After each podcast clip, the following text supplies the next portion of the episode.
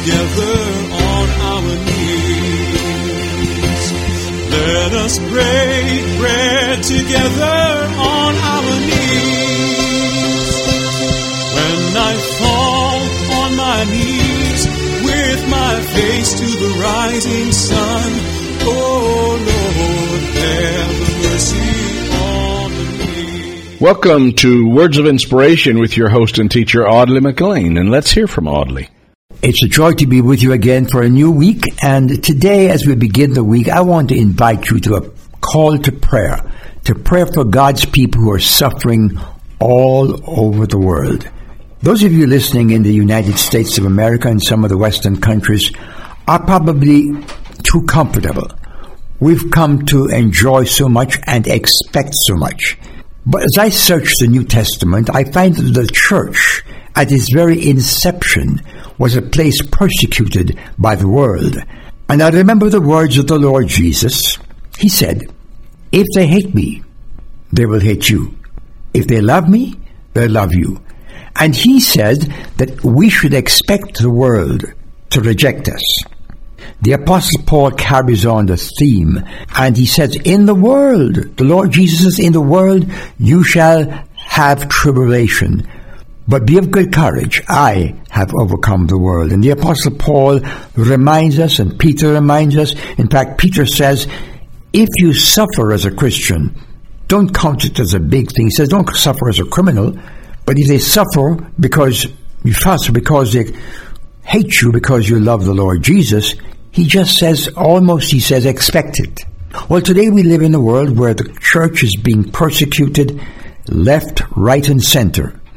I think of the believers in North Korea who the report says were herded together and 3,000 of them were just imprisoned just because they were Christians. Well, let me read something from the news here. It says Iraq's Christians have perhaps suffered more than any other group since the Islamic State, formerly known as ISIS, rose to power. Christianity in Iraq is in decline. And it's in decline all over the Middle East as well. The Christian residents of Mosul, Iraq are under blatant attack, and as the Islamic State distributed flyers in July giving them three options. The Islamic State that has taken over parts of Iraq issued an ultimatum.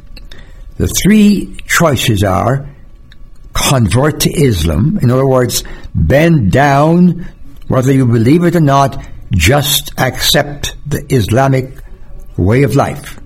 Pay a great fine or be killed. Many of their, uh, them have abandoned their homes and are running away. Some have given in. But others who have made the Lord their choice have fled, leaving their merchandise, their home, their belongings behind. My friend, as this happens, you might ask, well, where's God? God is still in control, and He still will bless His people. Remember, we're in this for the long run, but you can be a prayer partner to our brothers and sisters who are suffering today in Iraq, and pray for divine wisdom to the leaders of the world to send relief that will rescue and redeem these people from this dreadful scourge.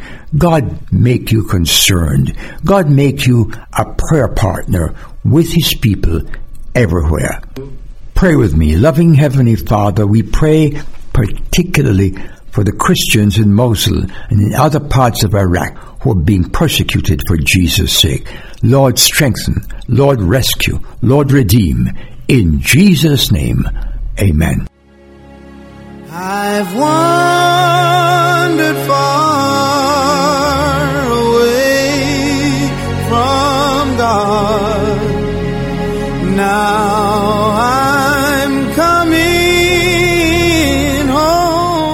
Words of Inspiration with Audley McLean is a ministry of Harvest International. You may write to Audley at Harvest International, Post Office Box 6690, Ocala, Florida 34478. Lord,